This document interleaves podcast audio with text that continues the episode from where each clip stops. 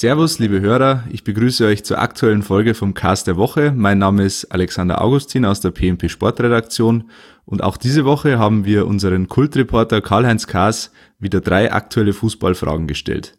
Diese Folge natürlich auch unter dem Eindruck von Corona und den Geisterspielen, aber wir haben uns mit Karl-Heinz auch über den neuen Trainer des FC Augsburg, Heiko Herrlich, unterhalten und den deutschen Fußball, der im internationalen Vergleich besser dasteht als vor einem Jahr vielleicht noch erwartet. Wir rufen Karl-Heinz Kaas. Hallo, schönen guten Tag nach Passau. Ja, Karl-Heinz, der Coronavirus hat den Profifußball mittlerweile mit voller Wucht erwischt. Die Bundesliga wird am Wochenende ohne Zuschauer ausgetragen. Was hältst du von der Maßnahme der Geisterspiele? Also, Geisterspiele ist für mich der größte Schwachsinn. Die gehören nicht her.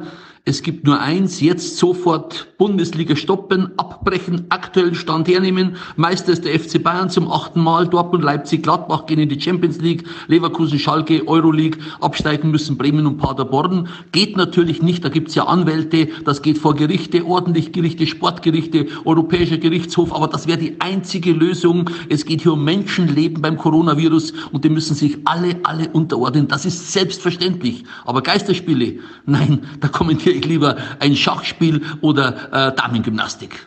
Unter der Woche hat der FC Augsburg seinen Trainer Martin Schmidt rausgeworfen und kurz darauf gleich Heiko Herrlich als neuen Trainer vorgestellt. Hältst du ihn für die richtige Wahl? Also grundsätzlich bin ich mir einer, der sagt, keine Trainerwechsel. Ich bin völlig dagegen, freue mich, dass Bremen festhält am Kofeld. Aber über allem steht der Verein. Und Stefan Reuter schätze ich ganz hoch ein. Und wenn der sportliche Chef in Augsburg sagt, es ist nicht mehr gegangen, wir brauchen einen neuen, dann okay, dann glaube ich ihm das. Heiko Herrlich kenne ich aus seiner Zeit in Regensburg.